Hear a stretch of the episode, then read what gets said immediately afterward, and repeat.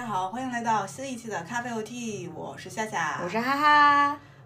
我们今天呢要讨论一个新的话题，是人生第一次。对，因为最近啊，我听说了一个纪录片儿，嗯评分儿非常的高，就叫《人生第一次》，然后也启发了我想讨论这个话题。首先呢，咱们就先聊聊人生第一次去酒吧的经历。嗯，哎，你为什么想到第一件事儿要聊人生第一次去酒吧的经历呢？因为我觉得对咱俩来说，应该都是很难得，不是经常去的地方。这个、嗯就是比较，而且是比较靠近现在生活的一件事儿，应该啊不是很小的时候去过的。然后，而且我觉得这算是对我们来说，像我们这种比较守规矩的孩子当里边儿，算是做的一个比较大胆的事儿。我不知道哦对于你来说是不是啊？因为我在想人生第一次去酒吧的同时，我就在想另外一件事儿，嗯，比如人生第一次去网吧，因为我没有去过网吧，我到现在都没有去过网吧啊，啊，我去过一次。你应该知道，我们大学那次是去那个肯德基刷夜儿，然后呢，肯德基没有厕所，我们必须得去到那个网吧去厕所。那是对我我对网吧的本来印象就不太好，然后从那儿之后我就再也不会去网吧的原因，嗯。就是我才知道这网吧里空气那么差，然后环境也不是很好。我不知道现在变成什么样子了，但是咱们那个时候去真的是里面还有烟味儿啊什么的，明白。所以就是我就想到了去网吧的这次经历。其实我也想到网吧，嗯本来为什么再说一下为什么是酒吧？是我第一反应想到聊这个话题，第一个就是这个，我不是，嗯其实也不知道为什么，但是我感觉就是对于我来说，可能这就是突破比较大，或者说比较和我正常的轨迹不太一样的东西，一个全新的尝试。感觉会有东西聊。嗯，我是个人这么想的，然后我想估计，因为我我也知道你肯定去过，对，所以就觉得咱俩都能聊，然后就想那就先说它。但我没有去过那种可以蹦迪的网吧、啊、酒吧，就是那种特别火爆的酒吧。明白。然后为什么没说网吧？是因为我觉得网吧可能相对来说会普及一些，嗯，所以其实我也想到网吧了。我本来想的是酒吧完了写网吧，或者网吧完了写酒吧。后来我想，算了，这俩选一个吧。嗯嗯，那既然这样，那咱俩就把这两个都聊一聊。好呀嗯就先说酒吧，再说网吧。对，去酒吧的话，真的是为了去体验，然后才去。但是呢，你又不想，就是不敢，应该说是不敢去那种特别传说中的那那种。蹦大迪啊，，对对对，摇头晃脑。是的，就是那种没有去过，但是就是去那种就是能放音乐啊，然后大家在那儿能聊聊天儿，相对安静一些的。啊，对，然后也不用扯着嗓子聊天儿的那种，然后就是就感觉还行吧，就没有什么，呃，主要是可以，我觉得你去酒吧还有一点就是你看和谁去，就你和谁一起去酒吧也很重要。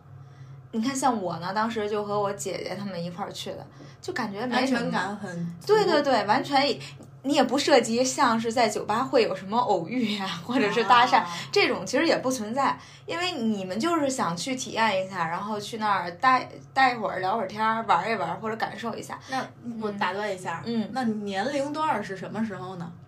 年龄段儿应该就是大学毕业之后，第一次去是吧？对，对，还是大学毕业之前都没有去过酒吧，比较安全的一个年龄，其其实就不会说是很。小的时候夸张没有，小时候都不敢想去酒吧。我觉得如果说去酒吧就是个坏人呀，父母灌输的这个理念里面，就是你看，咱们就被这种啊，这是什么传统思想束缚住了。所以你会觉得什么？比如小学时候，小时候谈恋爱，那就是不不好的事情，所以你根本都不往那方面想。然后什么小的时候，呃就是去网吧也不是什么好的事情，所以你会觉得去网吧也不是。你看，但是这个往现在看的话，那都是很正常的嘛。你去酒吧也好，你去网吧也罢，你都是可以有你正常的这个需求的嘛，就是你去，哪怕你去网吧查个资料呢，也有呀。但是小的时候不行，其实我呀，对于酒吧还是有挺多想吐槽的一个经历，因为我是去过那种崩了崩了崩了的酒吧的，我只去过一次，而且我觉得我应该不会再去了，没有特殊情况。我是上大学的时候去的，我忘了是大三还是大四，应该是大四左右吧，就已经挺大的了。为什么去？是因为有人邀请，嗯因为其中一个朋友说他经常去，然后呢，但他没邀请，是他的朋友失恋了，想去喝酒，哦，然后呢要去发泄一下，就想去酒吧发泄。然后刚好他我这个朋友传了个局儿，大家一块儿吃饭，啊，然后那个人就要去，那这个朋友就说行，那要去就去呗，反正他经常去。对，我呢是比较抗拒的，可是我是那种你懂大家，去你就跟着去呗。我也不好意思说不去。那然后那就去呗，反正我也没去过，无所谓。我知道我自己的底线在哪，我也不会去做一些，我也没带着那种烈焰的心情去，嗯我只是带着去长见识的心情去的。然后听说是去一个酒吧，就是那种闹吧之后，我就有点儿心里其实是不是很舒服的，但是已经都答应人家去了，那就一行四五个女孩儿吧，我们就去了。其实是不太安全的，那时候已经十点多了吧，我没记错的话。然后去了之后，里边儿果然就是灯红酒绿，嗯然后我现在印象里比较深的就是声音巨大，心脏就已经有点受不了了。我们点了一瓶，那叫什么酒？就是洋酒，啊然后，whisky 对，点了一个冰红茶，啊，冰红茶兑洋酒，哦我一杯没喝。我想的是，至少得有一个人清醒着出去，哦保护这帮人的安全。我当时就想的是，我要当那个人，而且我也不太想在大学的时候就做这个在酒吧里乱喝酒的事儿。其实心里是比较抗拒的，所以我也没喝。他们几个就都喝了，而且那几个人都是第一次去，其实啊，只有我那个朋友是经常去。在那种情况下，我心脏已经有点受不了了。然后那几个人还各种喝，就他们好像没见过世面一样，其实。然后就是疯狂的兑冰红茶，一杯一杯又一杯，那因为感觉这个挺好喝的。这个是不是后劲儿大？后面就来了，他失恋，他就疯狂喝。首先啊，我先说，我觉得酒吧里的消费应该挺贵的。这个东西，其实我觉得是大学生很难承担得起的。如果是普通家庭，那嗯一瓶洋酒应该挺贵的，我不知道具体多少钱啊。但是我这个朋友还挺有钱的，所以他买单，所以这帮人就跟没见过世面一样，疯狂的喝，就今天一杯又一全场杯，赵公子买单那种就，那种感觉，就是这便宜不占白不占，好像是是吧？要再加上。对，然后再加上那个失恋的人就不管不顾嗯一切，就是一个喝。我有点儿受不了，因为除了我的朋友之外，剩下那些都是他的朋友，我也玩不到一块儿。我其实就在那儿冷眼旁观，然后静静的感受这个闹场，场面一度很难控制啊。我就觉得很无语。继续就是他们开始有点儿喝多了，嗯，上头了。然后我想的是，那就快走吧。然后大家已经尽兴了，就不想走。更搞笑的一件事儿就发生了。我以前小的时候听说过有人在酒吧里给人的酒里下东西的呀，什么乱七八糟那些的吧。对呀、我就其实防备心就很强，所以我也不喝，我只喝饮料，就拧开的那种饮料，然后还观察着其他人有没有人做坏事儿，就是一种破案的心情去的。我朋友要要去厕所，我就陪他一块儿去，可是我又担心酒里边下东西啊，对啊就留我就喊着其中稍微清醒的一个人，我说你看好了这些东西，我就跟他去厕所了。你猜发生了什么？在真的有人哦，厕所呀？在路上，有人给你扔小纸条，干嘛呀？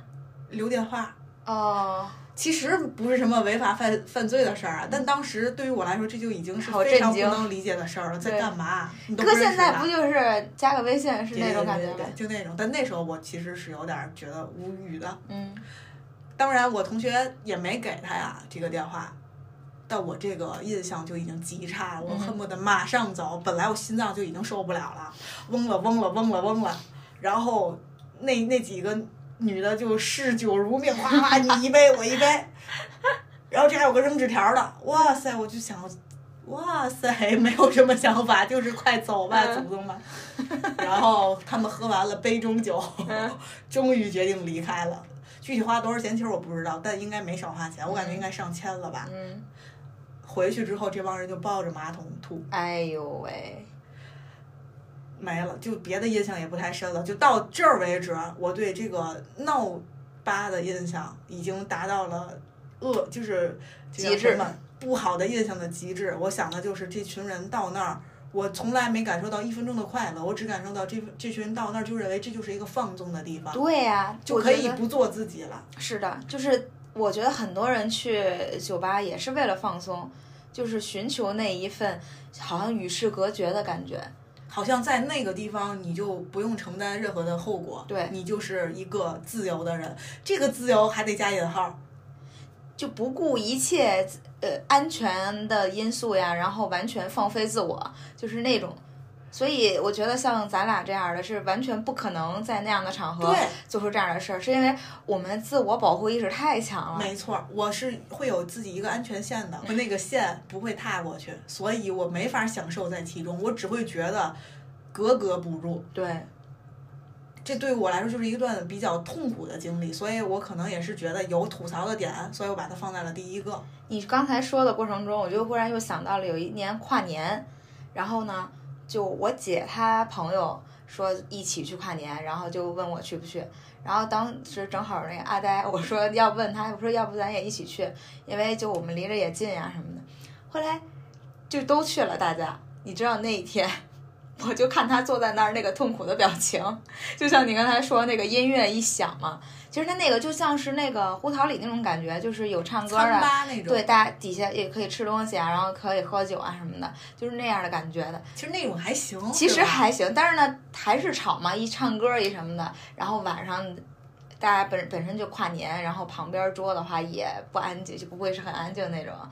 然后他就坐在那儿说：“哎呀，就体验一次就得了，就是这种感觉。没错，我就是总结一下来，我这个第一次去酒吧的经历就是告诉我，我体验过了，嗯，不适合我，再也不去了。不会去了嗯，因为不会享受它。而且那个不是我们能得到快乐的地方。我确实没法在其中享受或者是沉浸，只会觉得想跑。对，而且还有一点就是，比如说，比如说咱俩去，然后今天呢，你你想要放纵，但是总得有一个人，你一定会有一个人要保持清醒，你一定会说，就是不会完全说你喝我也喝那种，所以嗯，大家都不会说完全放松嘛。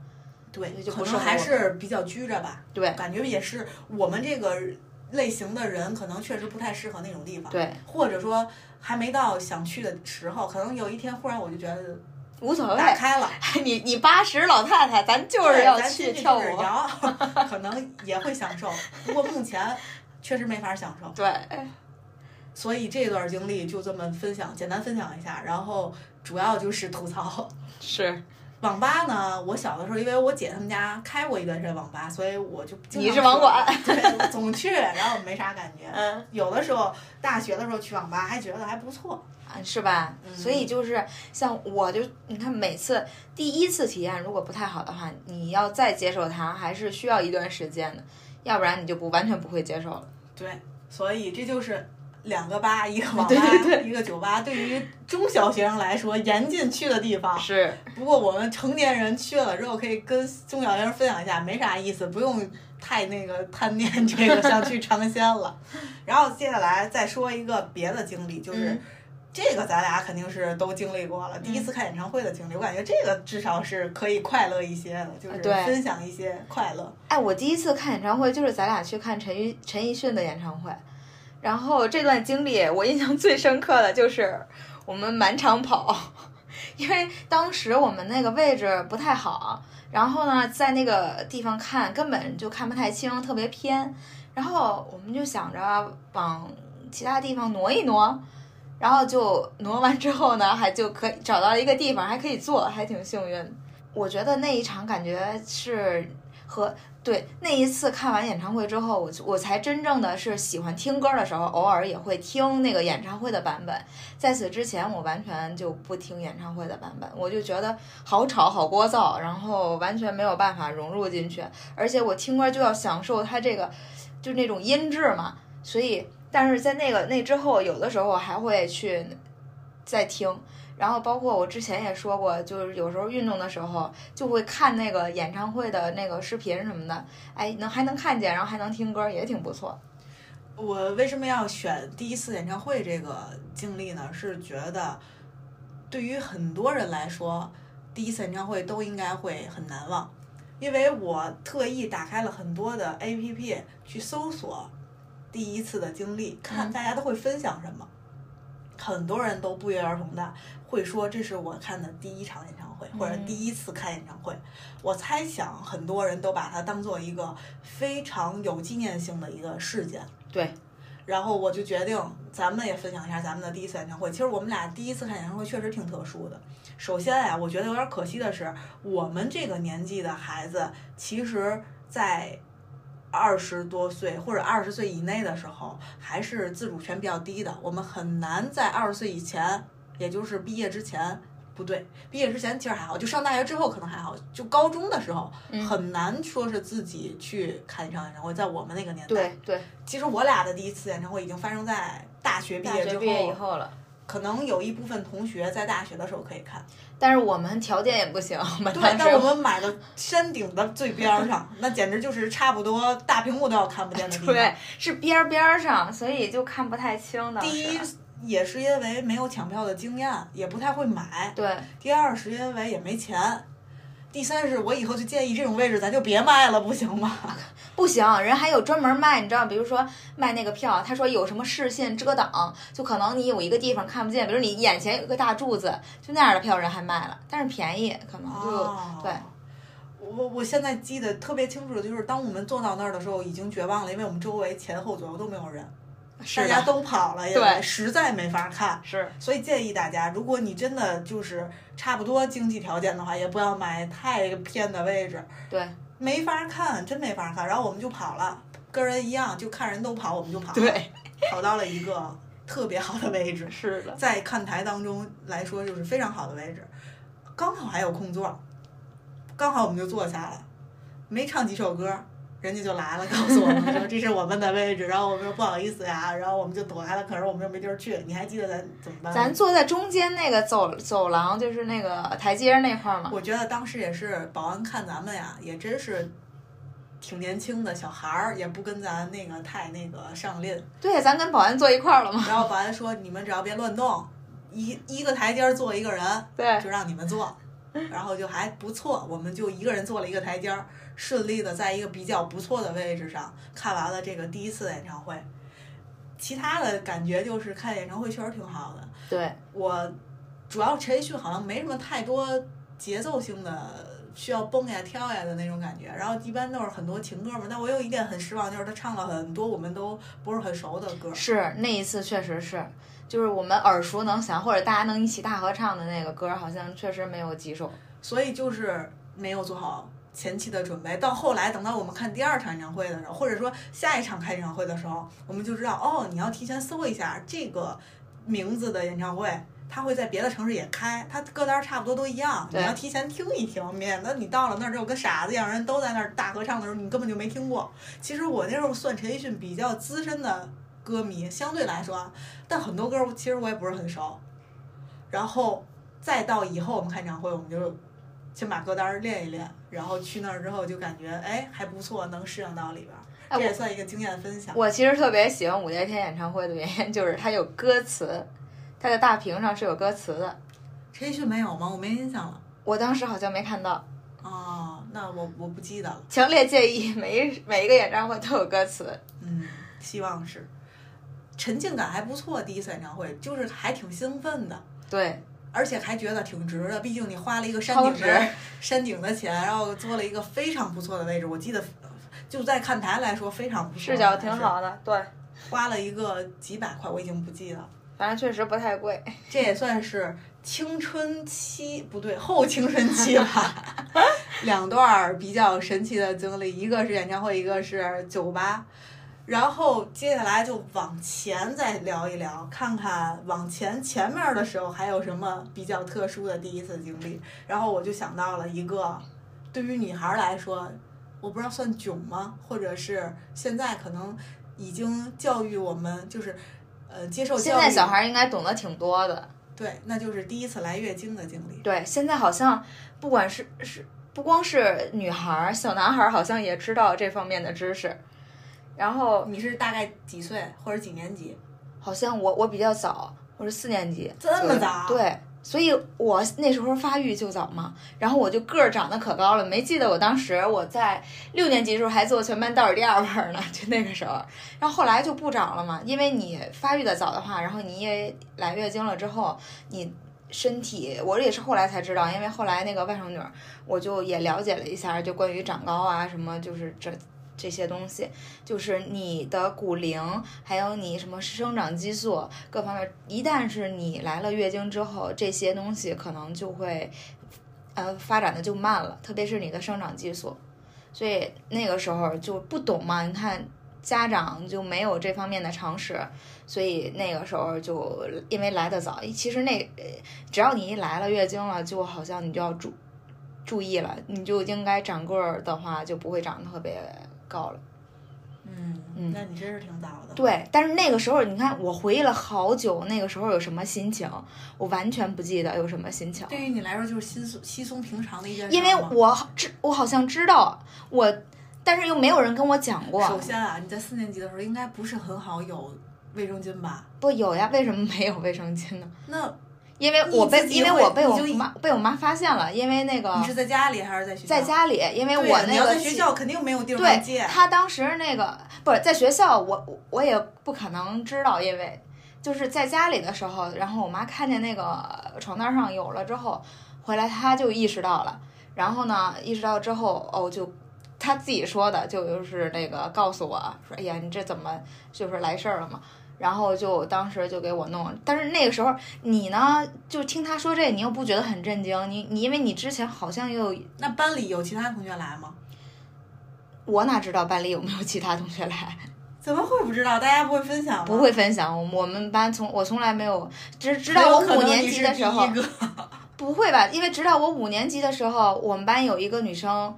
就是他那个来事儿，但是他是在学校嘛，然后他裤子弄上了，然后我们班另外一个女生，她那个妈妈是学校老师，然后就是那个有就在学校有她的裤子，然后就给她换上了，那说明那个女生比她来的也早呀，所以我感觉我们班女生应该都或者上厕所的时候不会看见别人吗？不会吧？不知道，反正我我。因为我觉得这还是对女孩挺重要的一件事儿，但是哎，但是我完全就是没把这件事情当成一个。那提前也没有人跟你说过。没有没有，但是我好像知道，就看大人上厕所呀什么的，你会观察嘛？就是你会知道这个事儿，但是你自己来的时候，你可能没有意识，但是他告诉你那一刻呢，你又不会很震惊。但是我觉得还是在我们家这方面的教育就是欠缺。就只是，确实是我我对你的反应有点震惊，因为我以为大家都会很印象很深刻这件事儿，并没有。我很多事情我都，我觉得可能都不止这件事儿，就其他的事儿，比如说你经历了之后，你会觉得哦，好像是这样，就是你就觉得他，你虽然没有经历过，但是他来了，好像你又听过别人说，然后所以你就让自己去面对这个事情就好了。所以你那个时候就是你家里面会给你，因为我来的也可能比较晚，嗯，我是初中才来的，那你真的算晚的了，因为我认识我身边的人在小学应该都来过了，哦，嗯，我印象比较深的就是我姐姐会提前告诉我说，你呢如果看见你的内裤上有血，你不要害怕，啊，没事儿，是因为你女生都会有这个过程。然后呢，就是因为你来月经了哦，这么正经的一个对，所以我以为所有人都会，妈妈会告诉，或者姐姐或者什么女性或者老师什么的都会告诉我，以为没有吧？那可能也是他们没有准备，没想到我来的算是挺早的。然后呢，我姐就在我书包里，我没记错的话，应该是提前放过啊。如果说没有的话，其实就很尴尬，因为你要找别人借嘛。嗯。但是我刚好也是在家里来的，我是初一上初一刚上初一的时候吧，应该算是。转天就去军训，啊，所以很惨。我在家正在跳绳呢，我记得特别清楚。忽然我就感觉不太对劲儿，涌动。我说不好，不会吧？因为我早就知道这个东西了。因为你身边人基本上都来过了。没有呀。啊，不会吧？因为你来了月经就长不了个儿了呀，所以我理解的初中还可以再长一长呀。我身边好多人都是初中以后。哇塞，那我身边为什么好多人都是六年级基本上都来了？那可能我不知道，我无法解释。然后确实也有一部分长得比较高的女孩子，嗯在小学的时候长得比较高的女孩子，确实是小学来的。可能我坐比较前排，我小时候挺矮的，那我周围的女孩儿可能都没来吧，因为我们都没怎么开始发育呢。嗯那来了之后就别怕呗，反正我姐也告诉过我怎么处理了，就正常的处理完了之后，可是明天就要去军训嘛，就很惨，因为你要军训的话，你没法面对这一切了，你就要又要运动，又要在太阳底下晒，嗯然后其实你清理它也很难，还挺痛苦的。我就自己带了很多需要清理的东西，嗯经历了一个漫长又难受的七天，刚好是军训啊，军七天还是五天我不记得了。然后你虽然带了很多这个，但你又不会贴呀，其实。然后经常就贴歪了或者贴废了，就用不了了。我刚开始的时候也是这样，就是你总弄不好它，然后呢，有的时候就会就会弄弄到 那个其他的地方。而且还第一次肯定是很不舒服的感觉，整个身体都不舒服。但是你还要军训，你还不好意思跟别人去说这个事儿，或者男就是男生你肯定不能让他知道嘛。那女生有的时候你也不好意思跟他说，其实一开始我就挺痛苦的。换也换不好，然后总想去看看到底弄没弄上，总想去，所以就一会儿想去一次厕所，你又不能随便去厕所，呃，不出意外的，你浪费了很多之后，你就没有了，啊然后就开始找别人借，还挺尴尬的。更搞笑的是，嗯，第一次是我这辈子来的最多的一次，哦，是这样啊。就总有怎么都没完，怎么都没完，就绝望了。怎么第二天还有，第三天还有，第四天还有，军训还在继续。我的天呀，这到底什么时候能结束？肚子也不舒服，身体也不舒服，还要军训，太阳底下，哎呀，那是一个非常难忘的回忆了，对于我来说。而且应该是九月份的时候吧，还挺热的那时候，军训嘛，反正回家了，也结束了，刚好就是休了多少天就来了多少天。哇塞，你这可以。对于我来说，所以非常非常的印象深刻。哎，但我印象更深刻的是，我在高中的时候，我们班有一个女生，她还没来。这她岂不是得长一米八？不是呀，然后我不知道她是什么情况啊，因为这个也不好聊，也不好问。但是她确实是没来。在高中的时候，基本上在初中，呃，高中之前，所有女生应该都来过了吧？嗯，差不多。但是她在高中还没有来，所以就还挺震惊的。然后呢，后来我就前些日子我看有一个新闻写的，就其实是有这种不来的人的。嗯，对，没错，我也，了解。我觉得好幸福呀！那不知道会不会影响？不会，她是正常的会排卵，但是她就是不来月经，哦，哇塞那这简直是被上上天选中的幸运的女真的是老天爷亲闺女。然后为什么要聊这个事儿啊？我是想聊两个事儿，一个呢是想跟女孩儿说，其实来月经这件事儿没有什么尴尬的。以前我小的时候我也会觉得尴尬，然后很不想让人知道，尤其是男孩儿就藏着那些卫生巾呀什么的。虽然现在我可能也不是会。很大方的，直接在众人面前掏出一个卫生巾走 去换卫生巾。但是我觉得现在不是出于羞愧，是觉得礼貌，就不要让人家看见自己这种卫生用品。但是而且还有一点，我觉得现在的我没跟你说，在最开始小孩儿的时候，现在小孩儿基本上都会了解这方面的知识，所以他们也不会觉得这是一个羞愧的事情。所以我感觉还是说你教育要跟到位，就是对孩子的这方面引导啊也好。不要觉得这个事儿有什么丢人的，是就是好像不太好的。你看，我就感觉时代还是在进步的，在这件事情上。然后呢，还想说一个什么呢？就是我想跟你聊一下初中的男孩儿。嗯我不知道你们有没有这个经历，就有的女孩儿不小心书包里可能卫生巾或者护垫儿掉出来了，嗯，或者是在她拿出来要去用的时候被男生看见了，他们或者捡到了或干嘛的，就开始在班里嘲哦。笑这个东西，然后嗯传呀，或者是那我觉得这个应该不是那什么，我我没遇见过这样的男孩，就我我们班或者是我知道的应该没有这样的。那我感觉这种就是，哎呀，男孩欠教育。我印象里，我就觉得在初中的男生是最没有分寸的嗯一个年龄段儿。也因为也是青春期吧，他们青春期我。感觉他们还没到青春期，他们可能高中的时候才有一点儿青春期的那种羞愧的感觉，就是才有点羞耻心。我觉得他们在初中的时候根本就没有羞耻心，你也分男生吧，然后他们在那个阶段没有没有不会把握分寸。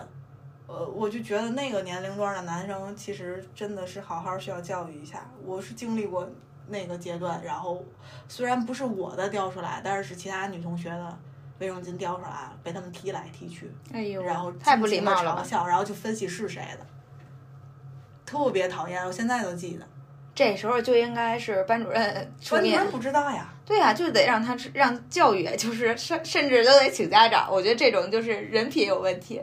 问题是当时没有一个女生会说这个事，因为都觉得尴尬不好意思，没有人会站出来。所以说呀，这个事儿就是对于真正丢这个东西的女孩来说，她内心其实是很痛苦的吧？应该。我甚至觉得这都有点校园暴力了。对呀、这就是呀，因为她如果说要是，比如说不介意这个的话，就得主就站出来和男生去对峙，或者跟他们去 PK。你凭什么这样随便就去践踏别人的东西？不管是什么东西，对吧？但是因为他也觉得这东西好像不太好意思，所以他是不会，他就没有站出来。然后那天我们在单位发生一个事儿，就是有个女生我们在一块儿玩儿，嗯她可能就是不知道自己来月经了，啊就弄得到处都是。然后有个男生就提示了她一下，嗯说：“哎，你裙子脏了。”啊然后你要不要处理一下？他都没反应过来嘛，然后跟我说，哎，你帮他处理一下，啊！我就帮他处理，我很大方的，我说这样吧，我给你拿一个衣服挡一下，对对。还是有点尴尬，我说嗯然后咱们去厕所处理一下。我当时觉得这男生表现挺的还挺好呀的，，对呀、我就想说时代果然进步了，是。我就是想表达一下，初中的时候那其实还是差不多大，还是那群人，嗯，可能接受了一些他们成长教育，了或者说国家也在进步，大家经过了一些教育，能坦然的、大大方方的去面对这个事儿，而且是个男生，还我还真觉得对他这一点很好的感想。但是这个女同事就会有点尴尬，她说：“哦哎呀，他怎么在那么多人的时候跟我说这个？因为那屋子里都是男生，其他男生都特别傻，都没反应过来，因为 他们可能有的都不知道。我在想会不会所以你看，他是觉得时机不太对，但是他他并没有觉得提醒他这事情不对。可能也有点儿吧，我不太清楚。其实当时他已经很有点儿尴尬了，然后就忙着处理这个东西。没，我俩我也我怕他尴尬，我也没跟他讨论这事儿。我只是说，那就我跟你一块儿去帮他弄一下，然后帮他去找了个电吹风，洗掉了之后吹了吹。啊，我就在想，这两个对比是让我觉得时代在进步的。我只是想表达一下这个，然后还有就是。感觉还挺好的，他能这么这个男生能这么大大方方的讲这个事儿。对，所以你看，现在男生都必须得懂得比女生多，很多男生这都是必备知识。因为我记得我们上初中的时候，就比如说这男孩和女孩他在谈恋爱，这女孩月经就肚子疼嘛，男孩的什么红糖水呀、什么热水袋呀、他都是身边必备常用物品。所以我我们初中的男生可能和你你们你你身边的这个男孩还不太一样，他们好像更像是那种小学生还在玩这个东西的时候，人家已经 发挥暖男体质。嗯，我觉得如果要是那样还挺好的。对，所以就是那个时候，就是比如说看这男生什么又去拿红糖水了，大家全班都知道这女生 来事儿了，所以就感觉啊很神奇，也是。还挺好的。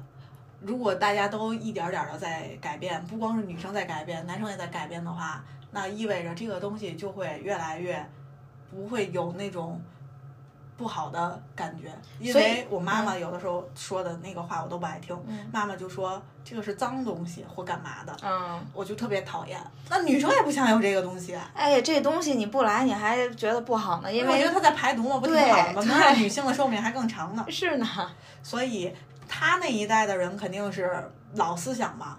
就说现在年轻人在改变，我就觉得已经很好了。当然，我并没有了解比我更小的或者小很多的孩子们在学校里是怎么面对这个事儿的，会不会还是觉得有点尴尬，或者藏着，或者说是有男生还在嘲笑这个事儿。但是我现在想把这个事儿单独拿出来讲的话，就觉得女性现在已经可以大大方方的来接受它的存在。对，也不用太太在意别人那种眼光，甚至我们可以享受。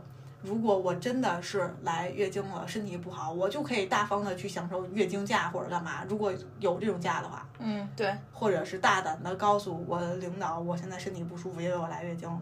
是呀，因为我觉得现在这种就是你不舒服的时候，你正常的去提出你的这个需求，不用因为自己就觉得这个哎呀，事儿不好意思跟我的男领导说，是，是吧？就完全没必要得没必要。嗯，就是能改变一些想法，或者是能见证一些时代的进步的一个东西吧。至少证明很多东西现在已经在变化。对这件事儿上还真的是，然后就来聊下一个话题。下一个我准备的东西是第一次拥有自己的高跟鞋，嗯，这个是也是一个女性标签儿比较严多的多一点儿。我跟你说，我真的觉得我那双高跟鞋买的就是因为什么？女人生命中的第一双高跟鞋，就是因为有这个观念的灌输，我才会买那个高跟鞋，要不然我才不会买呢。我现在就是，除非一些特别郑重的场合，真的觉得需要，或者你这个搭配真的就需要穿高跟鞋，要不然我死也不会穿，太累了。每次穿高跟鞋回来之后，就觉得那个脚就像不是自己的了。我完全不能理解，就高跟鞋给我们带来的是什么？其实，在过去，这就是对女性的一个压压，这叫什么压迫吧？好像高跟鞋这个东西，其实一开始是给男的穿的，哦，但后来又把它变成了控制女性的一个东西，天呀！当然又变成美的东西了也。好吧，就是我我第一次买这双高跟鞋，就是因为有一个仪式感，就高中毕业的时候。然后呢，我那时候就是和阿呆，我们两个人一起在达芙妮，咱那时候有那个达芙妮，在达芙妮买了一双高跟鞋，然后那是我的第一双高跟鞋，那双高跟鞋现在早就已经不在了，但是印象还挺深刻的。就那个时候，就是因为高中毕业了，然后觉得自己就要成人了，才买的那双鞋。但是它的用途在哪儿呢？好像没有。那后来穿过吗？后来好像就穿过几次，一两次。比如说有一次参加婚礼，因为你你穿着裙子，可能要穿那双鞋。然后后来又有一次是干嘛呀？哦，穿正装，然后也得穿那个。就是基本上除了必要的场合穿那个高跟鞋之外，平时没有穿过高跟鞋。但是有一段时间我还是挺喜欢买高跟鞋的，因为我觉得确实能让你视觉上看着个儿高一些，然后呢，你身体还能挺拔一些，穿上那高跟鞋。但是确实好累，我我到现在也没有办法适应那个高跟鞋的，就是对脚的那个 难受的程度，真的。因为我印象最最深刻的是有一次我穿了一天的高跟鞋，就是从早上到晚上。后来等我脱下那个鞋的时候，我基本上是不会走道的。我后来甚至我都想直接就脱了，直接走得了。这么累？太累了，我我真的我太难受了。几厘米的呀？那个对，就是你问的问到点儿上了。那个鞋它是大概是有十厘米，但是那太高了，是有防水台前面。不，就是十厘米。应该不到十厘米，就七八厘米，就是那种，但是很高，而且跟儿是细的那种。哦。但是呢，那个鞋啊，有一点是它有带儿，所以呢，它那个就不容易掉嘛，它就系着带儿。但是真的好累呀，不磨脚，它纯粹是这个坡度给我带来的这个疼痛感。就我这脚这一天就属于这种绷那种状态嘛。哇塞，就到了晚上的时候，我根本就不能走道了。其实。那刚穿上的时候会觉得。快乐不快乐？我穿高跟鞋并不快乐。为什么穿高跟鞋会快乐？那为什么要穿呢？是因为你穿的那个衣服配高跟鞋觉得好看吗？当时刚穿上的时候觉得自己好看。是好看的呀，因为穿上高跟鞋，你自自己也挺拔得起来，然后你那个衣服和鞋也是配的。其实它是好看的，但是你并不觉得你是快乐的，因为但是你刚穿上，其实它不疼嘛，因为你就是没走几步道。但是你真的是在这一天你就站着吧，你你站着的时候你就可累了，你到后面找有个地儿你就想坐一会儿，有个地儿你就想坐一会儿。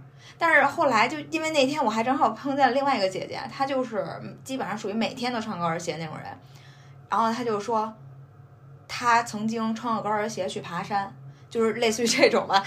无法哇塞，就是人家穿高跟鞋就当正常走路了，对，就人家就不觉得，就是你还是不适应嘛。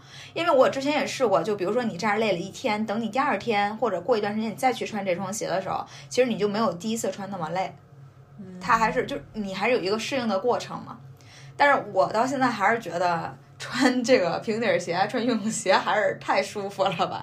为什么要穿高跟鞋去折磨自己？那你现在有高跟鞋吗？有呀，就是你还是如果你要有一些需要的场合，你还是会穿的嘛。因为确实，我还是感觉就是在有些场合里面，你穿正装也好，或者穿的这个相对打扮一下，穿配上高跟鞋的话会更好一点儿。但是如果平时的话，我我是不会穿的，因为我觉得也没有必要。然后你还特别累，影响你做事情的很多的效率。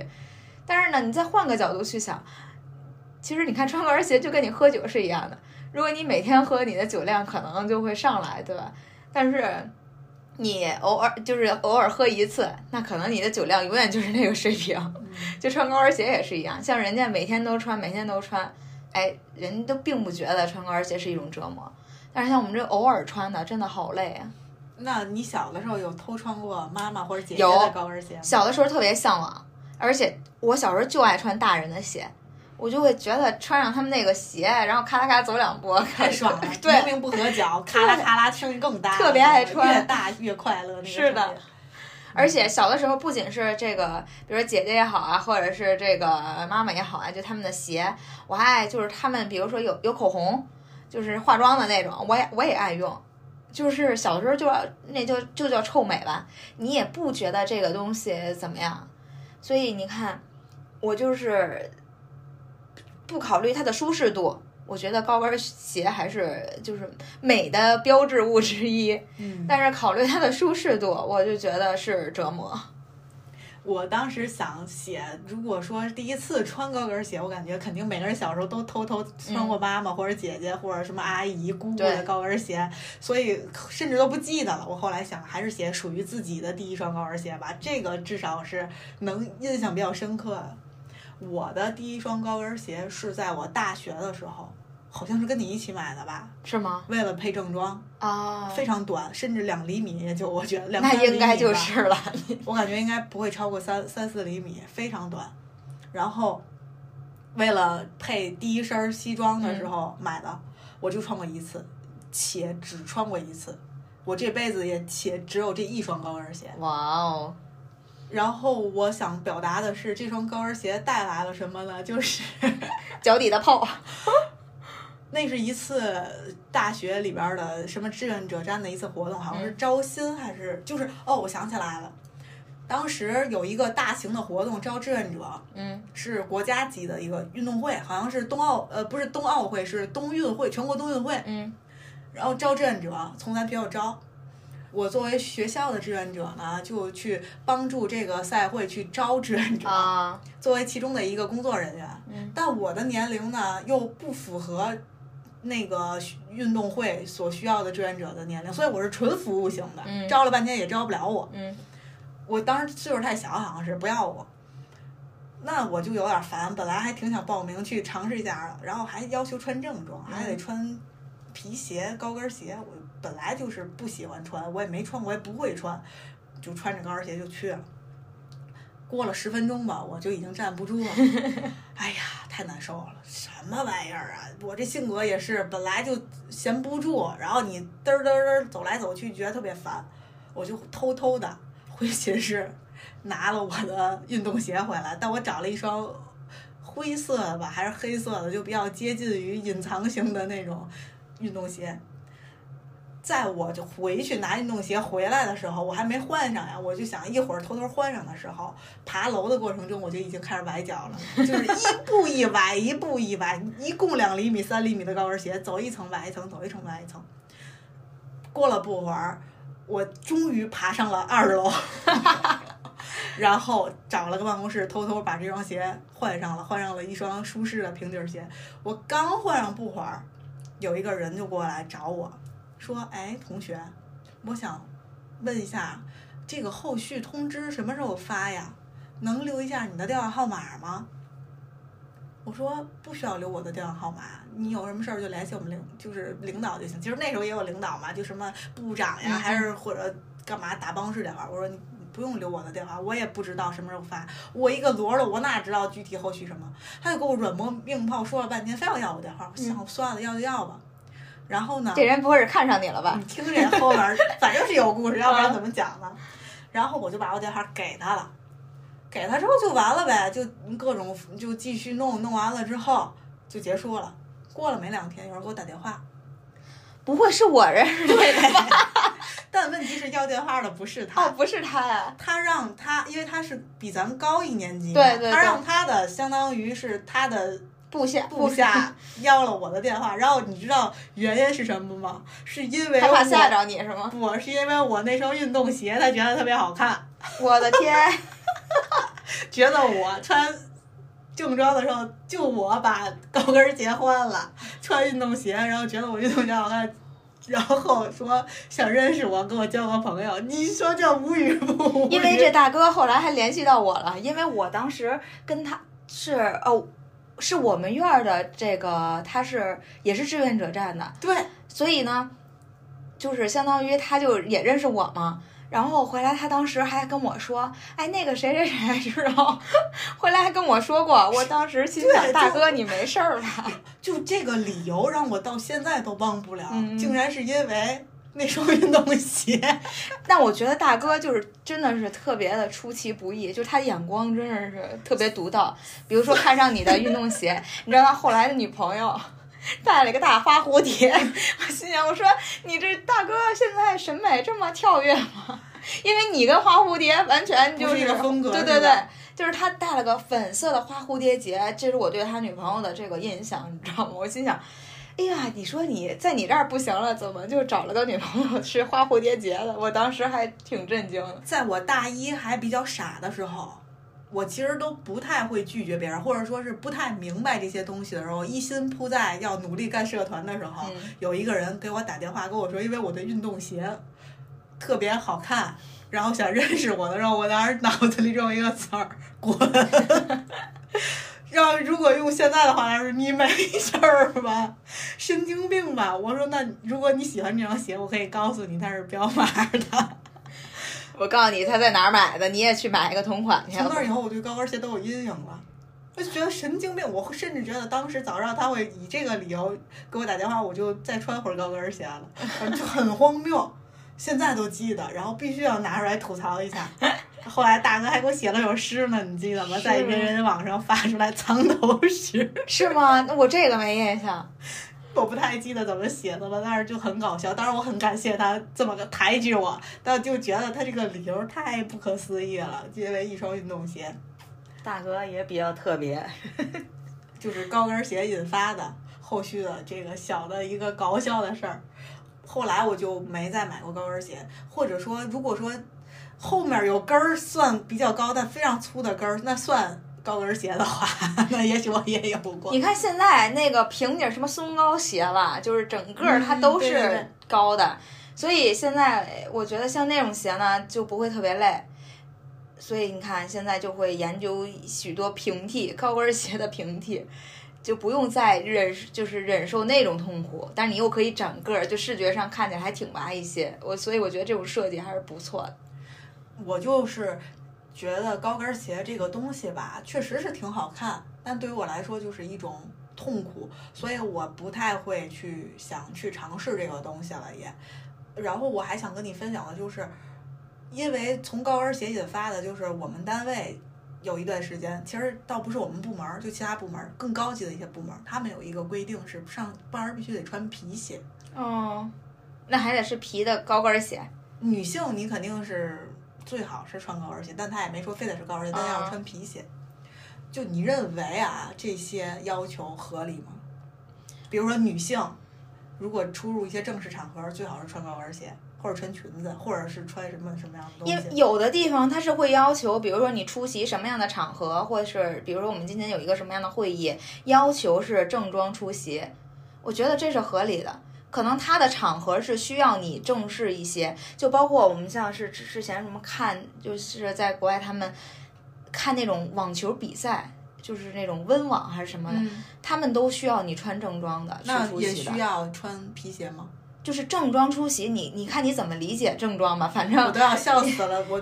我主要第一反应是我心想打网球的都穿穿大背心，但是人家就会很正式，这种场合的时候就会穿西装，男士穿西装，女女士的话就是会穿这种就是礼服礼服对那种。那你可能就会配高跟鞋，你可能也不配高跟鞋，但是你整整个搭配是很庄重的，不像咱随意穿个穿个 T 恤就来了，它是对这个场合的一种尊重，我觉得这个没事儿。但是你就还有，其实我特喜欢的是哪种，比如说你单位要求穿这个，那你发工装对我你发行，我就觉得省事儿了。我每天上班本来也不会说想把自己就是天天打扮的就花枝招展的。如果说每天就给自己弄的状态是精致的，对吧？就是精神一些。然后你有天天你有工装，我就愿意穿，我就跟穿穿校服一样。我其实上学的时候就爱穿校服，要不然天天大家争奇斗艳的干嘛呢？在这儿。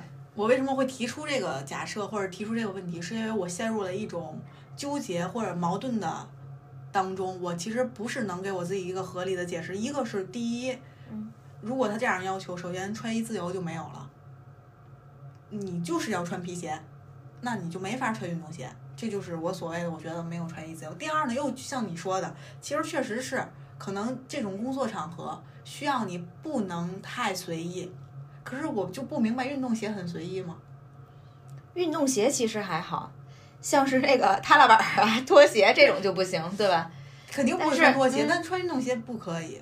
但是其实有那种什么运动性质的，就是但是它面儿是可能是皮的，就你看你怎么去。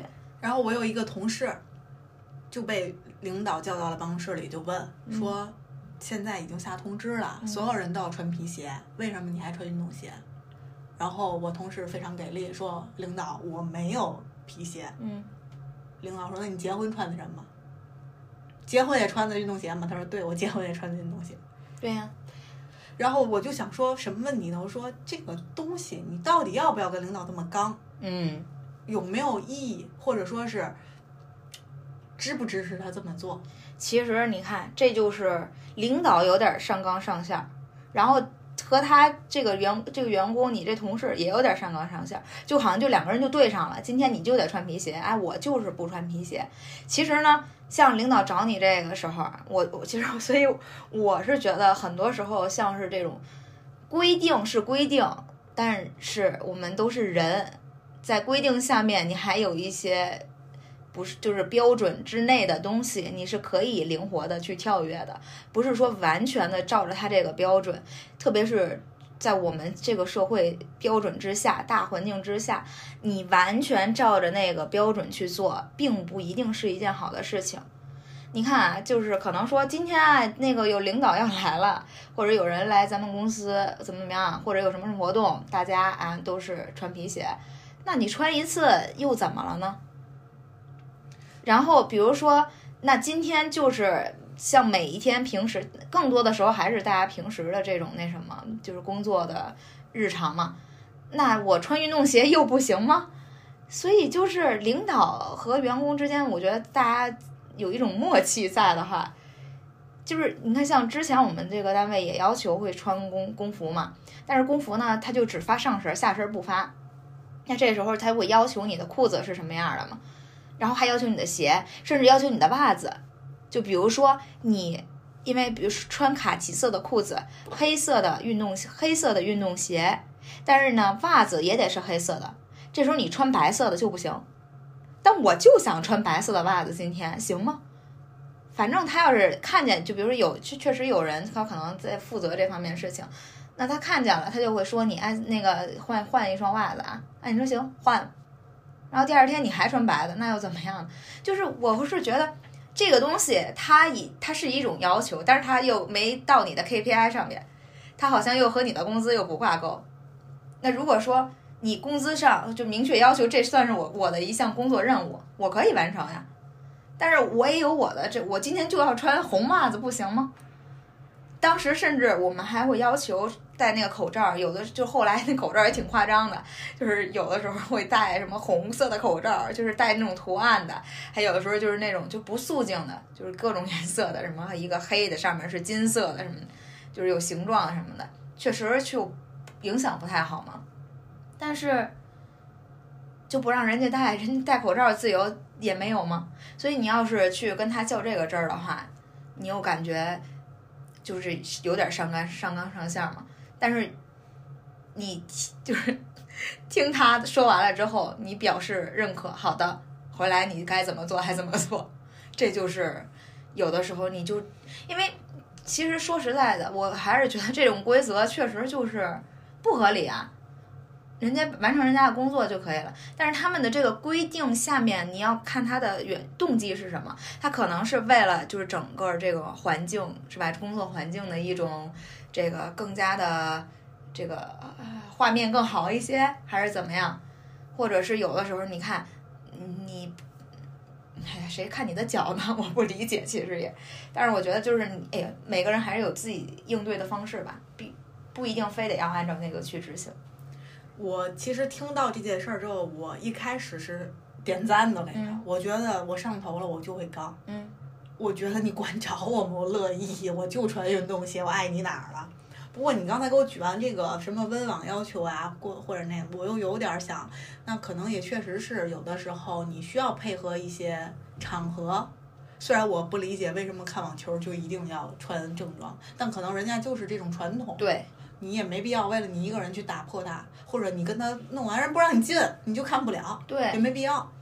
可是如果说你一个工作，你要干一辈子的，不是说干三天或者就今天一天要求穿，肯定大家都穿，就一天，他肯定是要求你永远或者相对来说长时间的去执行。你会不会抗议呢？如果大家都妥协，那就那就是认同他，对啊，就默认要不要抗议呢？所以我其实还是很纠结这件事儿。不过我还是觉得你说的对，就是可以偷偷的 去忤小小的忤逆一下，就偶尔忤逆一下。对。不过也不知道这样是不是对的。这这个事儿不存在对或错，就是你当下自己高兴了。但是如果是想的是不反抗是不是对的？因为我觉得如果大家都不反抗，那就是默认它是对的。是的，所以如果为了长远的利益去着想，或者是为了后人去想的话，那当下不合理的东西就得有人来站出来嘛，有人提出来嘛。但是我觉得我应该不会是那个人，就是我会觉得他不合，甚至我因为你看我的心态就是。你有这样的要求，但是我会随我自己的心意去调节，我会做出我相应的选择。那就像穿袜子这件事儿，我今天就是要穿白袜子，那你的要求就是穿黑袜子，那我明天可能就穿黑袜子了。就是我不会说一直都是就为了和你对着干，我就要穿这双白袜子。嗯，但是如果说长久下来的话，就是真的希望你说这个工作是干一辈子的。那对于不合理的制度，甚至都不是说穿皮鞋这件事情嘛，就是一个不合理，大家都认为这是一个有悖于人性的一个要求，那要不要提出来呢？那当然是要提出来的，但是是谁来提出来呢？因为很多时候规就是新的这个，那咱们这样说吧，刚好就可以讨论一下嘛。嗯，那你会不会提出来呢？我不会啊，那你又告诉别人应该提出来。因为会有人他会觉得我就是就是你的价值观吧，是决定你的行动的嘛。嗯有的人就是觉得他有这个使命，他就是要这么去做。我也觉得我是有有，我是觉得我们有这样的使命，就是，但是我不想做那个出头的人。就我的这个，很多时候我在我的人生选择当中，我一般都不会做那个第一个出头的人。那如果有人出头了，对，那你会随附和吗？我会就是根据这个事情的这个，我会做一个判断吧。但是如果我也认同他出头做的这件事情，那我可能会加入他。但是我我如果说我觉得无所谓，那他出头或者别人出别人接着附和他或者怎么样，但我可能就不会参与到这件事情当中。就是看我对这件事情的一个价值观的判断，就是要不然就是我也觉得他做的是对的，或者是我觉得他这么做对我来说，我觉得无所谓，或者是我并不想参与到其中，或者是我觉得他做的是不对的。哎，这如果我觉得他做不对的，他站出来了，我可能我也不会说去反驳他，跟他做形成一个对立面儿。就是我一般很多时候会保持一个中间的这种状态，嗯但是反正我肯定不做那个出头的人，因为你看这就是我的性格。我知道这是你的性格，对我我了解你，我知道你肯定会这么做。我为什么这么问？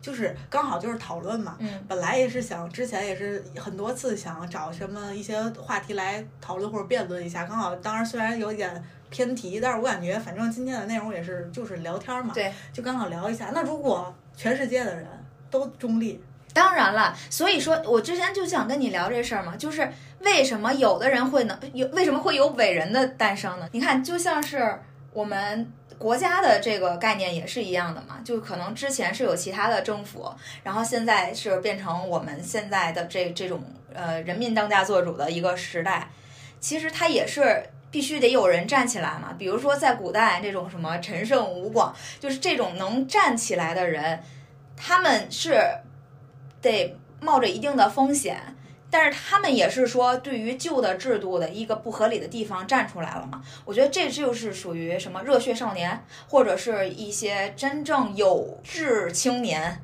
就是你内心还是觉得就是为了一些什么样的理想，然后你就必须得要去做这样的事情。但是我真的觉我很羡慕这样的人，我也很尊敬这样的人，因为正是有了这样的人，才会要社会才会有有所改变，才会不会说就是在某一种漩涡当中一直这样下去。但是我真的做不了这样的人，就是从我个人来说，但是我觉得这样的人才是社会真正需要的人，就是他们真正在思考，然后什么样的东西是是是真正的，就是比如说人权也好，适合人权的，或者是违背人权的。或者是什么样的利益是我们应该去争取的？其实真正我们需要有这样的人站出来，但是大部分人像我这样的人，其实就是有可能会随大溜儿，或者有可能你也在思考，但是你不会站出来。那这样的时候，对于社会的进步其实不会有很大的推动作用嘛？就包括我们之前在讲，比如说女性主义也好，或者是女性的一些思想也好，也是这样。我们。现在很多时候考虑的是我们自己能怎么样，怎么过好这一生，但并没有考虑过，比如说我们现在能做些什么，为我们之后的那些嗯妹妹们，我们能为她们做些什么？其实我们没有想过这些事情，或者没有站出来去做这样的事情。那我再问一个问题，嗯就是你已经意识到这个事儿了吗？嗯，但你还是不会做，对吗？是哪一种事？就你已经意识到这个事儿其实是好的，但我还是不想去做推动的人，对或者是去做推行他的人，提出他的人。对我更多在性格当中，我更像是一个跟随者。比如说，你有一个很好的想法，你有一个很好的概念，我觉得也很好。这个时候，我可能没有那个勇气去站出来去领导这一切，但是你站出来领导了，我觉得你是对的，我可以跟随你。我是这种性格的人。嗯你会跟随对，啊？我觉得没有对错呀，这个东西，我很认可你说的这，因为我认为在社会当中，保护自己没有问题，而且要多多保护自己，尤其是现在这么复杂的社会，这么难混出头的社会当中，如果说不能保证自己做出的行为是对你有好处的，我认为没毛病，就是不做。但是呢，我可能就是那种有可能会去做的人，我不保证我每一个都去做，所以这就是咱俩不同的两种选择。高，我觉得也挺好的。我们把好的地方或者不好的地方，我们能想到的，我们在这个节目里说出来。虽然可能也不一定有人会听到，或者会有人听到也不认可，但我觉得至少是代表两种态度吧。嗯而且都有好处，这个没有对错，我始终都认为这没有对错。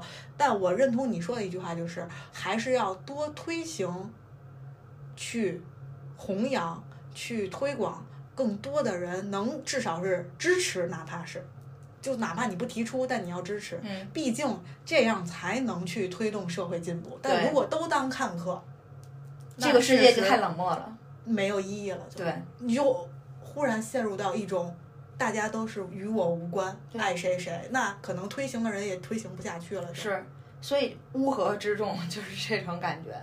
然后你知道吗？说到这儿，我忽然就想到了另外一件事儿，就是忽然想到的，就是我虽然不会说会很多时候是站出来那个人，但我其实不喜欢这样。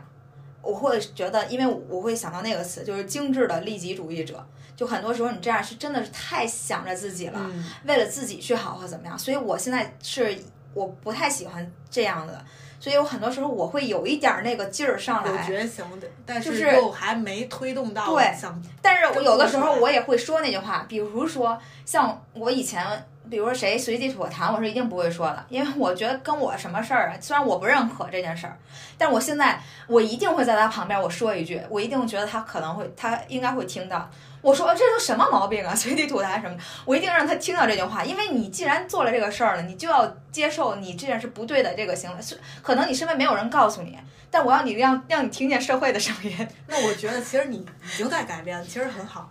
我是在做，我是在做某在有些事情上，某一些地方，对可能在安全的情况下会做一个，我觉得很好，这就已经很好。我为什么要这么说？就是怎么形容呢？我就是在这件事儿，因为我觉得如果再多两个同事站出来跟领导说，可能领导就会想这个这个提议是不是不合理的？嗯，因为只有他一个人，所以就变成了那就是他有问题，对，讨伐他，说他不遵守规则。他是孤勇者，但是有没有可能这个规则就不对呢？嗯。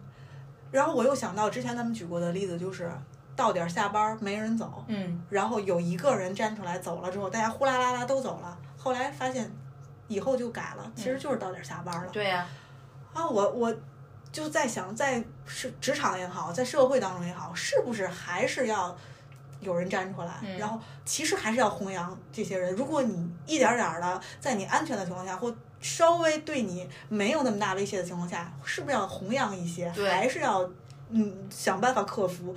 然后，如果在你认为你这个安全线当中的时候，该站出来还是要站出对来。，你要敢于说出真话也好，或者是怎么样，就和不不正确的行为，或你觉得不道德的行为，你去做一个对抗。可能现在我们俩的态度，或者说是你的态度是，我不会做，但是我会支持。如果有人提，我会做有没有可能？也许再过五年，也就是那个带头儿的人。也也变了，然后也不至于带头儿。可能他第一个人提出来的时候，我第二个人我敢站出来说，我觉得他说的是对的。有没我有所以你看，我觉得这又是属于一种冒险的精神，就像我们上期节目讲到的。我就在说这个事儿，嗯，因为当时说，当有一个人下班的时候走的时候，我就跟上了嘛。我就在想，如果这件事儿也是穿皮鞋这件事也是，当时有第二个人说，领导我也没有皮鞋，我认为我穿运动鞋没毛病，会不会就有第三个人站出来？对呀、所以这是我们之前为什么有一个话题叫“零零后在整顿职场”，嗯。其实就是这样，很多什么，就是我觉得尊重你的上级或者尊重你的前辈是很好的一个品德，但不代表你们的人格是不平等的，所以还是要在平等的前提下，然后带着尊重，对吧？你不，而且很多时候。我觉得就是一个工作呀，为什么会觉得你你好像都指点江山，你现在就在控制这人，你都拥有这个人的主主控权了？其实我本心里想的就是，我只是在打工。我穿什么？首先我没穿的太，就是道德上我没有任何问题吧。就是你要说我穿的太不符合道德了，我裸奔是吧？嗯你批评我，你告诉我回家穿衣服去。我穿运动鞋上班，或者我只是穿了一双休闲鞋，嗯，哪儿有问题？对呀、算是开了一个小差儿，但是也是丰富了一下这期节目的内容吧。对。然后接下来进入到下一个话题，嗯就讨论一下第一次获奖或者上台。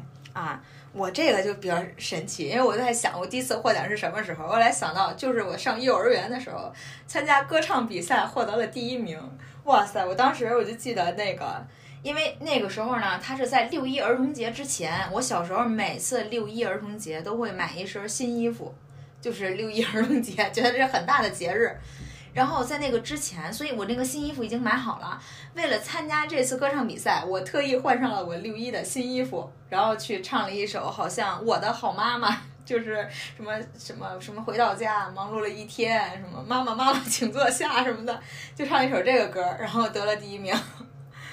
然后，因为我们家还有个习惯，就是我得了奖状呀什么的，我妈都会给我挂在什么一进门最明显的地方，所以那是我的第一张奖状，我印象很深刻。我第一次获奖，我印象印象里的第一嗯次获奖，我来跟你分享过，我得了的一个礼物是一条秋裤。啊，我都不记得了，这么这么洋气。我就不讲前半部分了，时间有限，前半部分其实也挺精彩的。回来以后有机会再讲，我就讲后半部分，就是当我从学校里其实已经被挑选出来。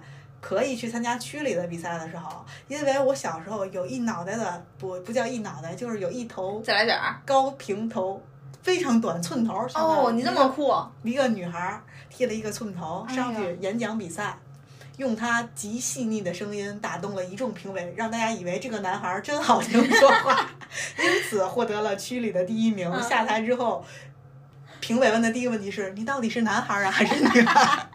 然后我说我是女孩儿，然后底下一般嗯你看吧，我说她是女孩儿，然后那个说我还以为你是个男孩儿，反正就是因为这种问题，最后我得了第一名，然后奖品是。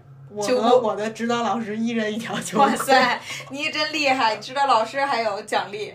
一人一个奖状，一人一条秋裤，嗯然后就被推到了去市里参加比赛。但是当我去天津市参加比赛的时候，我就已经高平头长成了小辫儿，完了，那这不行吃香了，对对对，而且太紧张了，人生第一次参加这这么大重大的比赛，嗯，直接就忘词儿了，把最重要、最精华的一段儿全忘了。哎呦我天，上去叨叨叨叨，一会儿说完就下来，老师说啊，完事儿了。那段呢？怎么没说？就就没获奖，就遗憾的被淘汰了。嗯，这就是我第一次的获奖经历，也挺扯的。其实，在前面的那个选拔也很搞笑，等以后有机会可以跟大家再说前面儿。然后咱们还可以再讨论一个，再讨论一个，那说个严肃点儿的吧。嗯，第一次对死亡感到恐惧，我其实对死亡没有那么恐惧，嗯，但是我怕自己死，就是你你知道，别人死 不是，我是这样，因为我是这样觉得的，就人每个人都要离去嘛。然后我在想，是让大家送我走，先送我走，还是我送大家一个一个走，我再走？后来我自己那什么了，就是排了个序，做了一个公式，就如果以后我要是这个结婚的话，然后我就和我老公商量好，我说我先死，让他先把我送走，然后呢他再走。但是在此之前呢，我可以把我身边的一众亲友，我先把他们送走，因为真的是我觉得是活在世上的人是更痛苦一些，或者是更，因为我不知道死去是什么样的感觉，可能。但是你真的活着的人，你会怀念死去的那些人，或者真的是在某一个场景，或者是某一个时刻，你就会想起来离去的家人啊、亲人呀、什么的。所以我在这个时候，我会选择让我的家人们先离开，我会给他们送走，痛苦留给我。那万一你有孩子呢？你总不能也把他先送离开。不不不，孩子当然得送我，就是说，就是在我和老公之间哦，让他先送我。明白明白。我不想回来等着我再 那不行，那不行。走。那我因为我不想着我再把他还送走，然后我又自己一个人，就像是那个杨绛一样吧。他就是，我就觉得是一个非常。嗯，厉害的一个女性吧，就觉得是值得我们学习的。那她在她，呃，就就是离开之前，我觉得更多的其实就是在对过去和她家人的一一种就是怀念也好呀，然后就在这个里面去度过了余生。我感觉就是她身上也有她自己的使命感吧。但是我觉得我还是说，先把其他的亲人先送走，然后再让我的老公把我送，我的老公和我的孩子把我送走。明白明白。我有一次觉得我无限接近于死亡。我有一次学游泳的时候，第一节课刚下水，教练说把手扒在那个泳池的那个台儿上，嗯就所有人都一排，因为是个大课，不是说就一对一，是有六七个人那种。然后跟一群小朋友一块儿学，然后手呢就扒着那个泳池的台儿，脚丫子其实是够不着地儿的。大家就扒着的时候，教练就在那儿说说东西呢。忽然有人踩了我手一下，哎呦，你就松手了。再加上我那天刚好胃还不舒服，其实我是打了点滴去的，哎我整个人其实是不是很舒服。但因为这几节课就那么几节，我这个人吧又觉得我已经报名了，我就想学会，我真的很想学会，所以我就真的去了。我本来就不舒服，然后那个人还踩了我一下手，忽然我就松手了，嗯，我忽然就开始下坠，我就觉得我要溺水了。我又说不出话来，我就疯狂的想拍水，可是旁边的都是小朋友，他们又不知道我要溺水了，然后我又脚丫子着不着地儿，我就疯狂的拍水。我在那一刻我就想到我可能要被呛死了。嗯，就在我即将要被呛死的那一瞬间，我蹬了一下腿，然后我脚丫子着地儿了，我就站起来了。就那一刻，我就觉得我又活过来了。哦，但是前期有几十秒的时间，我觉得我真的无限接近于死亡，嗯，特别害怕。脑子里其实是不会想什么过电影，想想这一生什么，光想着我要活，我快看看我，你们谁能看看我？但我又说不出话来，快理理我，救我！的哎，人不都说喊救命吗？你喊不出来吗喊？不出来，脚丫子，因为嘴已经在水里了。啊，你要一说话，你不就呛水了吗？啊，不敢说话，嗯，特别搞笑。你想那个过程吧，哎，就是扶着在拍水，然后因为嘴也在水里，然后然后也说不出来话，就拍呀拍呀拍呀，希望有人看见我救救我。幸好在最后的关刻，自己救了自己。我站起来了。我的天，我这我都希望说最后说教练看着你了，给你没有人看见，是我自己站起来了，然后想太荒谬了，竟然这么矮，这个水质，挺好笑的。但是你说这，我也想起来，我有一次也是，其实就是一个小池塘，就是它四周嘛都可以走。然后我当时前头有个小男孩，他在绕着这个池塘这样走。我想你绕我也绕，然后我就跟他一起绕。人人家一看我这小孩有点烦人，跟人一块绕，然后人就走了。然后我想你走你的呗，我接着玩，我还去在那绕。这时候脚一出溜，咔自己掉池塘里了，周边什么人都没有。但那池塘其实特别短，我站起来都，他肯定都没有一米，你知道吗？但是你在掉里面的时候，你就是也确实就呃什么也摸不着，但我就拿手乱摸乱摸，哎，最后摸着那个沿儿了，然后自己 站起来，跟你一样，站起来之后，哎呦一身湿，然后回家就去找我爸去了。那天我们家晚上还吃了个顺面，就说这孩子啊，没福大命大，对对对。那确实你也是很接近，啊很危险的。但是那时候我脑子里想也是没有什么想着怎么样啊，连呼救都没想，因为确实周边都没有人，我就想着赶紧摸摸摸，哎，摸着那沿儿了。福大命大，阿弥陀阿佛。弥陀佛。好，那其实今天我们只分享了其中很少的人生第一次的经历，我觉得以后咱们还可以来个第二弹，嗯把更多想分享的东西留到下次，因为没分享完，想分享的东西还挺多。然我后我。有太多好的经历都放后边了。哎，太可惜了，那咱们必须安排第二弹，这就当前菜吧。嗯，因为刚才刚才那个不小心发散了一下思维，讨论了一下社会法则，然后等到下次有机会的话，很快我们就安排第二期，然后继续把我们后面有意思的第一次的经历跟大家分享。接下来就进入到咱们这期节目当中的必备环节，嗯，好物分享。你先说你好物分享。我好物分享，我就想分享我们接下来要讲的这个电影《肖肖申克的救赎》。我为什么想这个分享这个呢？一是想让大家如果听到这期节目的话，可以提前去看一下这个电影，然后二是就是这个电影是我唯一就感觉到就第一次感觉到震惊。就是它的这个反转，或者包括它的这个脑回路，就是你随着看电影的这个过程，你会觉得有很震惊的那那一个点，或者那种新奇的发现，所以我就会觉得这个电影就是一个好电影。明白，对，那就推荐大家是有时间可以看一下。嗯，然后刚好可以衔接我们下一期的节目，我们做一个预告。我们下一期打算讲一部电影，就是《肖申克的救赎》。对，我呢要推荐的好物是这样，本来呀，我觉得人生第一次这个纪录片儿，那必须得推荐呀，嗯毕竟是因为他我才想做这期节目嘛。但我脑子里一直回旋着一首歌，嗯，我不知道你听过没听过，叫《矜持》，矜持王菲唱的《矜持》。没有，这首歌儿有一句歌词，我跟大家分享一下，因为我说完这个题目之后，我脑子里就一直回旋这句歌词，以至于我不想再分享别的了，就必须把这首歌分享给大家。嗯我是爱你的，我爱你到底。生平第一次，我放下矜持，任凭自己幻想一切关于我和你。我也不知道为什么，我就脑子里总是在回旋这句歌词，因为我从来没有放下过矜持，所以我特别期待我能有一天生平第一次放下矜持。嗯，期待这一天的然到来然后。如果有的话，我会分享给大家。好，目前我一直都在绷着嘛，因为人生还挺挺可惜的，就一直给自己的束缚太多在绷着自己，然后对再思前顾后，然后从来没有不顾一切嗯干嘛干嘛的，然后就想有机会 能生平放下一次矜持。所以我发现我们这个节目的另一个意义又找到了。我们在聊的过程当中，以及自己和自己的一个这个思对考，对对话思考当中，你会发现自己的很多问题，然后呢，并且你是想要去改变自己的这个目前的一个现状，又找到了一个新的方向，我觉得太好了。至少是在思考，别管。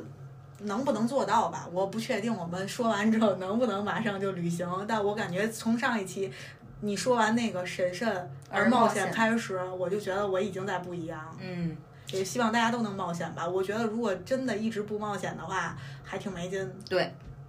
好，这就是今天的全部内容。是的，期待我们能尽快上线人生第一次的下一步下步。对，感谢收听今天的咖啡 OT，愿你在忙碌的生活里不要忘记多喝热水我们下次再见，拜拜，拜拜。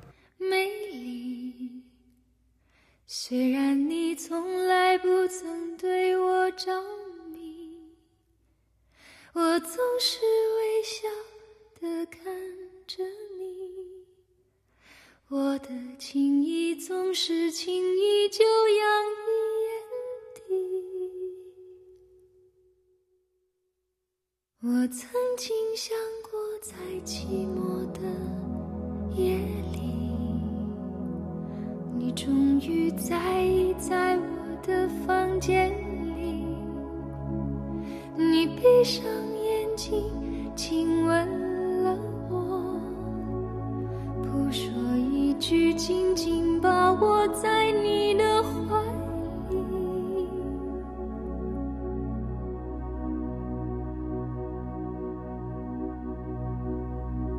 我是